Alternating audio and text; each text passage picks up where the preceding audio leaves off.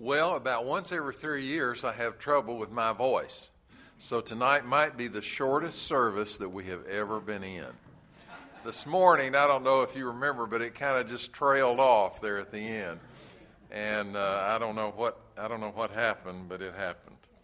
If you have your Bible, turn with me to Matthew 13, beginning in verse 53. We're going to uh, sort of look at the power of unbelief tonight. Let me set up our text. There are eight parables in Matthew 13, and we've gone through each of those one at a time, and we've looked at them and explained them and talked about them. At the end of these parables that Jesus taught his disciples, their training was over. That was it. He had been training them for three and a half years, and when it got down to the very uh, end of these parables, uh, he was about to send them out. Jesus' use of parables was primarily in response to the rejection that he had had from the Jews.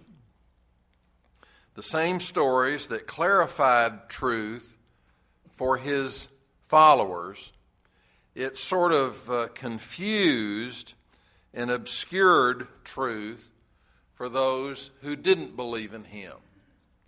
So, these parables are very important, and uh, that's why we've taken so much time with them.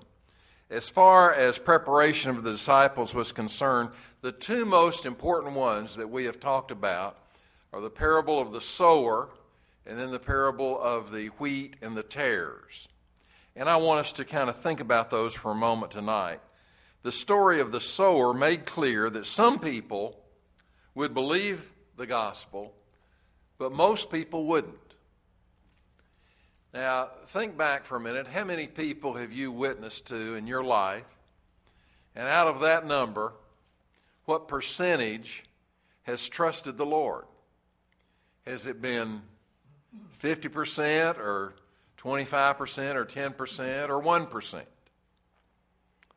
You know, some folks that are real, real good at that uh, might uh, have 50% of the people that they present the gospel to uh, hear it and accept it and become a believer. But that's very, very rare. The vivid story of the wheat and the tares made clear that the saved and the unsaved are going to live side by side uh, for a long time. And that, of course, is what's happening today. Uh, we have uh, in our community, uh, you know, say from 75 to 301 and north a bit and down south a bit, we have a lot of Christians. But my guess is we have 75% uh, that don't go to church. So as you think about that, we are our next door neighbors. Uh, you know, I notice on the street where Cindy and I live that uh, on Sunday morning, very few cars move. Uh, they're pretty much there. We've been trying to kind of reach out and get to know some of our neighbors, but you know, we're living in a day where Christianity is being bashed on every side the news media, the politicians, the other countries around the world. If anybody speaks up about Christ, boy, they are immediate. They sometimes they just shut the mic off. Uh, they don't want you to hear anything about that. And of course, uh, there are so many critical people related to our faith, it's unbelievable. The power of belief is attested through Scripture. And I could have made a much longer list, but uh, you know, as you read the Bible, there are literally hundreds of people that believed and were saved and did mighty work for the Lord Jesus. Abraham believed and became the father of a great nation and the father of the Israelites. Uh, Israel believed, and they walked through the Red Sea on dry ground. It was just an unbelievable miracle that God performed. David believed and was unable to slay Goliath. You take a guy that big and you take a little sling and you get that thing going, and I mean, God's got to be all throughout that in order for that to actually happen. Naaman believed, and God uh, healed him of his leprosy. Daniel believed, and the lions couldn't get him. They were standing right beside him, but they couldn't get him. Two blind men believed and received their sight and their salvation. Jairus believed, and his daughter was brought back to life. The Philippian jailer and his household believed, and the whole group received eternal life because of their faith in the Lord. And of course, that list could go on and on and on and on. Just as faith has the, bow, the power to bring forgiveness of sins and eternal life, unbelief has the power to hold a person in their sins and under condemnation. Just as belief has the power to bring eternal happiness and joy and peace and glory in God's presence, Unbelief has the power to bring eternal sorrow and eternal pain and eternal anguish in God's absence. One time I heard a theology professor say, The worst thing about hell is that God is not there. You know, I don't know uh, what hell's going to be like or about. We have some things in Scripture about it. But the worst thing is going to be that God isn't going to be there. You know, I know we believe in His omnipresence, but He has chosen uh, to withdraw Himself from that particular place. As the parable of the sower illustrates, most of the response that Jesus faced and that the disciples faced were from people that didn't believe. Some kind of hung around for a while, and some followed for a little while, but most of them fell away. Whether unbelief comes from the heart that was beaten hard by sin. You remember the road that we talked about that was walked on all the time, and the, the seed couldn't uh, penetrate the hard road? And then there's the rocky heart that's covered by a shallow layer of superficial belief. You remember the uh, part of the land that had the rocks with just a little bit of soil on it. And then there's the thorny heart, whose worldly, worldliness chokes out the truth of the gospel. There are so many worldly people today. I go to the hospital a lot. Uh, some days I, I, go to two or three hospitals. I see the folks uh, next door over here just about every day. And as I go in, I hear all kinds of things. You know, I am visiting with the person in this bed and the person in the other bed are saying some unbelievable things. You know, if I was real sick, I'd be saying real nice things. Because I would want God to be looking at me with all favor rather than cussing and carrying on and arguing and griping and fussing and all that. Well, all unbelief is a matter of will. You remember this morning I, I talked about we all have a will that's ours. We get to demonstrate our will. We're not puppets on a string, we're not robots. Uh, we have free will, and we can exert our free will in the world in which we live. Unbelief is a choice. You choose whether to believe or not to believe. That's the choice that you have to make. Every single person, somewhere along in their life, makes that choice. And of course, the ramifications of that are, are just unbelievable. I mean, the, the consequence lasts for an eternity. So it's critically, critically important. Some people say no to God in spite of all the evidence that is right in front of them. Like in that day, Jesus was going around doing all these miracles that nobody else could do, nobody else had ever done. He was bringing people back to life, he was healing the lepers, he was speaking healing to people that weren't even right in front of him. I mean, all kinds of things. And everybody knew it. And yet some people said, well, no, I, you what about this? And what about that? You know what it really was? They just didn't want to believe. They did not want to follow Jesus. They, they didn't want to commit their life to Him. They wanted to go about their life as they had along the way. Look at verse 53. And it came about that when Jesus had finished these parables, he departed from there. Jesus had been ministering in and around Capernaum uh, for about a year. That was the longest he'd been anywhere uh, in his ministry to this point. But the majority of the people there uh, saw and heard, but eventually the vast majority of them fell away. They, did, they were not persistent in their faith. They manifested their rejection, either because of some uh, blase indifference or because of direct opposition to what Jesus was saying. After Jesus finished the parables of the kingdom, the scripture says he departed from there. He left there. Because the Lord had spent more time there than anywhere else, Capernaum was especially guilty of rejecting the Lord.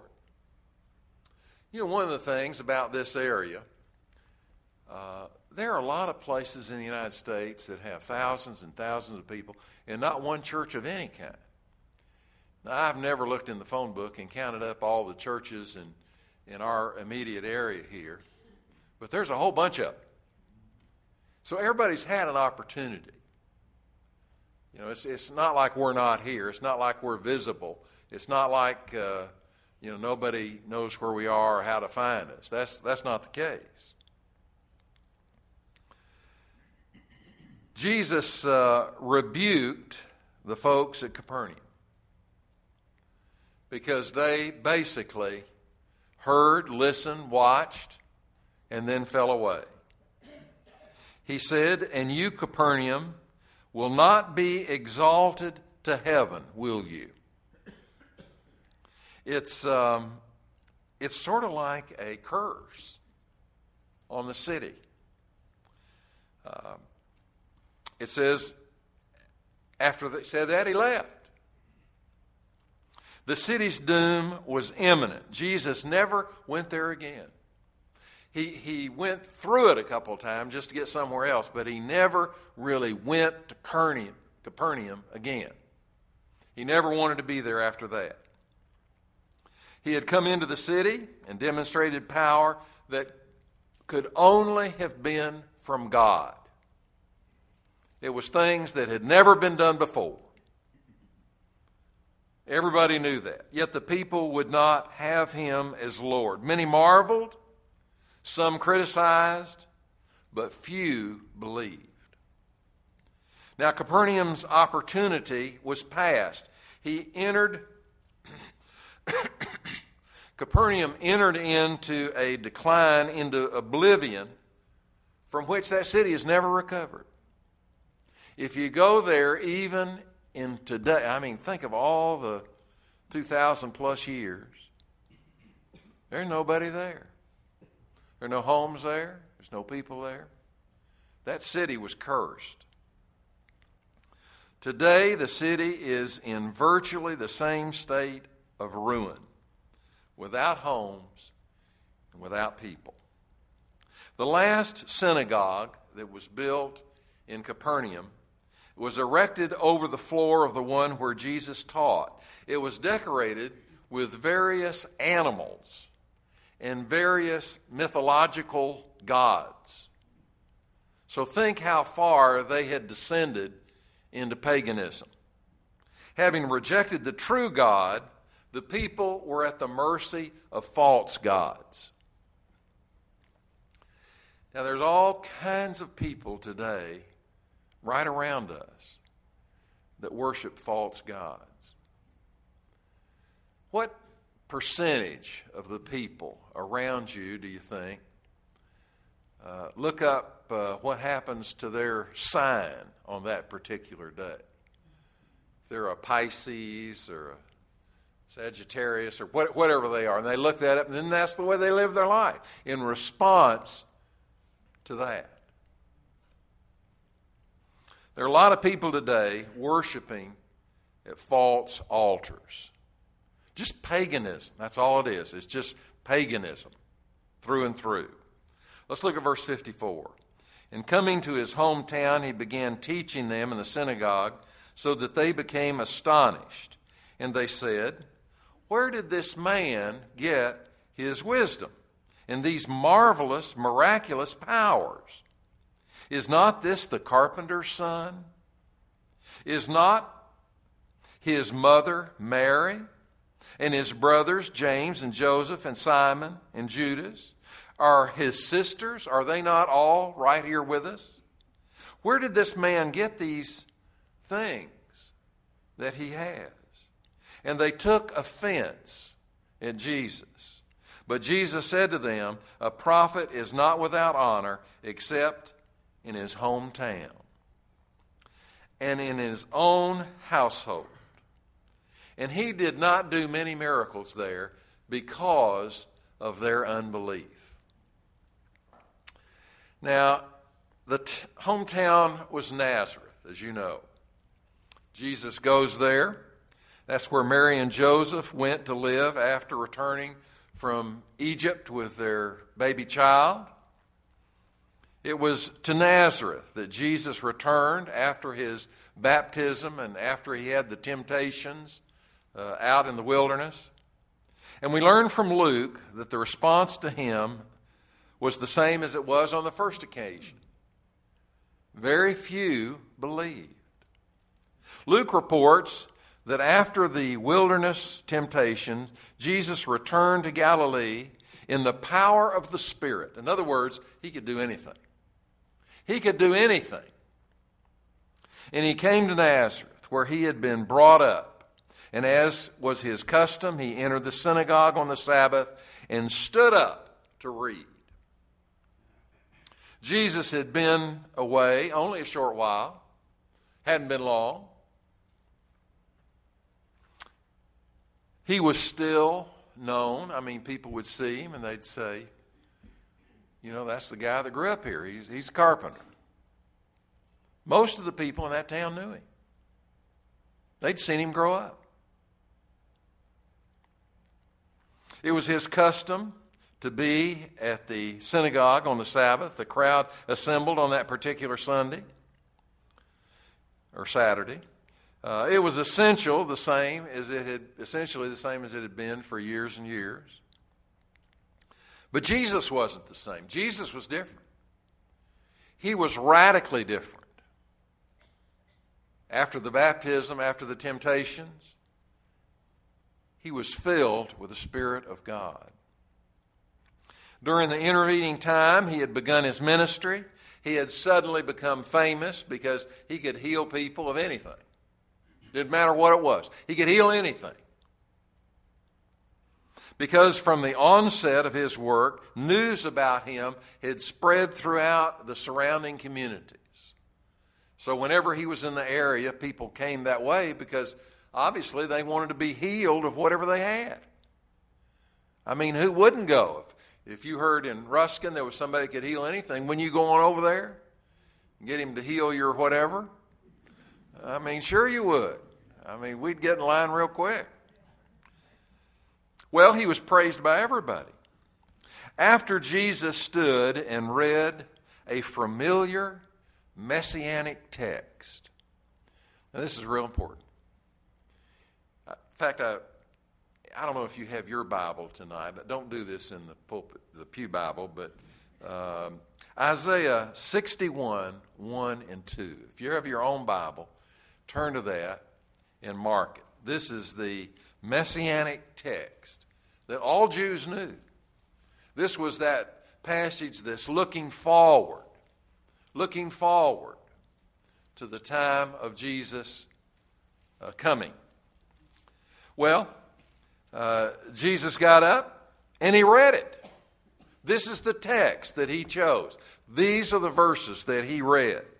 He handed the scroll to the synagogue attendant and he sat down to comment on the reading that he had just made from the scrolls. Now, there was an order in the synagogue. You would stand up to read the scripture, and then you would sit down. Everybody was sitting down. And you would discuss and his interpretation, whoever the speaker was. You would discuss uh, the text that had just been read. As he began to interpret this text, Jesus said this. And this is the line of demarcation. I mean, this is the very point where Jesus put it all out on the table.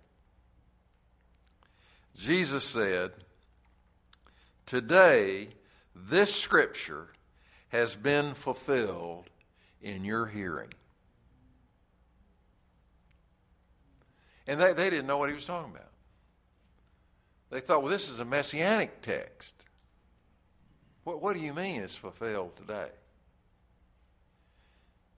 Jesus said, Today, this scripture has been fulfilled in your hearing.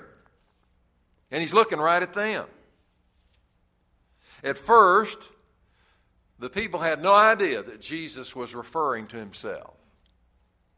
Knowing the people's praise was based merely on uh, their uh, recognition of his popularity and his power and the miracles that he could do, Jesus began then to expose their real motives. He began to preach at them. Have you ever been to church where you felt like the preacher wasn't your friend? He was preaching at you, you know, and was kind of beating you down? I've been to some services like that. Well, He'd done all these miracles, performed all these things in Capernaum, and the folks in Nazareth wanted that to happen there. And here Jesus gets up, and he doesn't entertain them. He doesn't uh, give them the benefit uh, that they want. Uh, he talks to them about being convicted of their sin. You can imagine how well that went over. And he gave them a message of salvation by Jesus the Messiah. From Jesus' second and similar encounter with his former neighbors in Nazareth, we learn a very, uh, well, at least four uh, matters of unbelief. Tonight, uh, I'm just going to cover the first one. We're running out of time. Look at verse 54. and coming to his hometown, he began teaching them in their synagogue, so that they became astonished. And they said, Where did this man get this wisdom? Where did he get this miraculous power that he has demonstrated? Now, the point I'm trying to make here is that unbelief blurs the obvious. You know, some things are obvious. You can just look at them and, and you know what it is. Well, what blurs that? Unbelief. Unbelief can blur what you're seeing. How could the people, for the second time, reject Jesus as the Messiah when it was so obvious, so very obvious, that these things at which they marveled, marveled could only happen by the power of God? Only God could do it. And Jesus was doing it. You know, two plus two is four. Obviously, and, and they didn't understand it all, they hadn't figured it all out. But obviously, God was in this. I mean, there's no question about that. I mean, when you touch somebody and they can hear instantly, you touch somebody and they can see instantly, you touch a lame person, they can walk instantly. You know, there's something of God going on. And the people were watching this and they said, what, What's going on here? What's going on here? Unbelief blurs the obvious. Jesus had not studied in any of the famous rabbinical schools. He didn't have a PhD in theology. He didn't have an MDiv from one of the leading seminaries.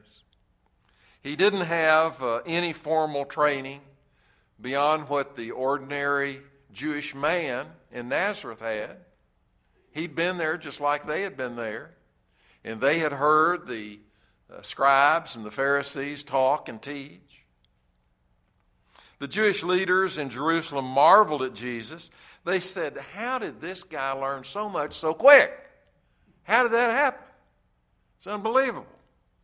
He's never been educated, he's, he, he's not a, a learned person. How did he get it? They just couldn't understand it. Despite the absence of traditional credentials, Jesus had an understanding that was persuasive. When he talked, what he said made sense. When he talked, what he said had the ring of God to it. It was beyond anything the scribes and the Pharisees, the Essenes had taught. Is beyond any of that.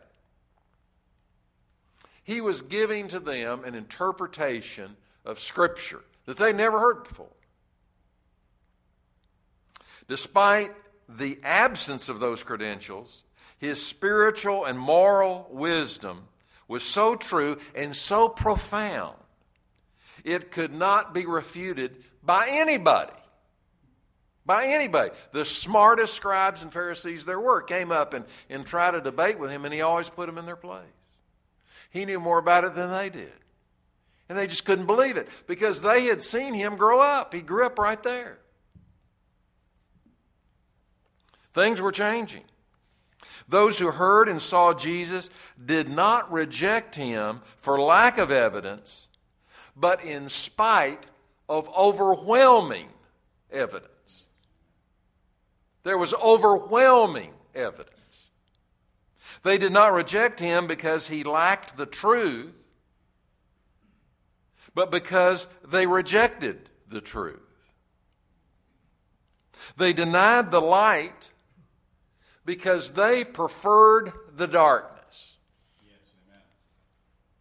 You know, a lot of people want to stay in the darkness. They've been there, they like it. It's what they like.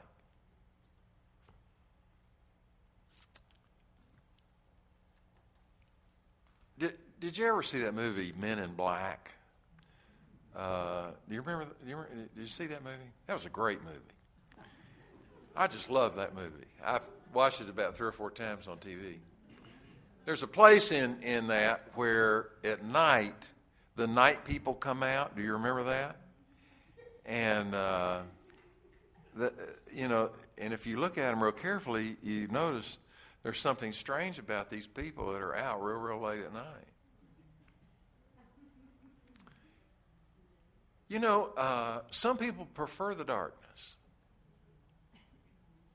And they like to do the things that they can get away with at night.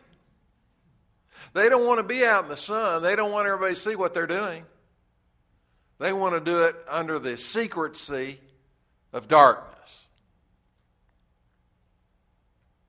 The person who has heard many presentations of the gospel but continually asks for more evidence is, is simply revealing his obstinacy against trusting in Christ as his Lord and Savior. He wants more evidence, more evidence, more evidence. Never satisfied.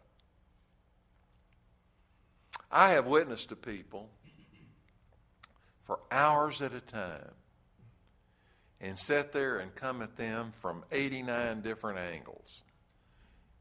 And basically, what they would always say is, Well, I don't know about that. I don't know about that. So I'd say something else. Well, I don't know about that. I don't know about that. You know, I'm not sure I believe that. You know, I don't know about that. A lot of my friends don't believe that. You know, and on and on and on. What it is, they just don't want to believe. They prefer the darkness to the light. That's what it is.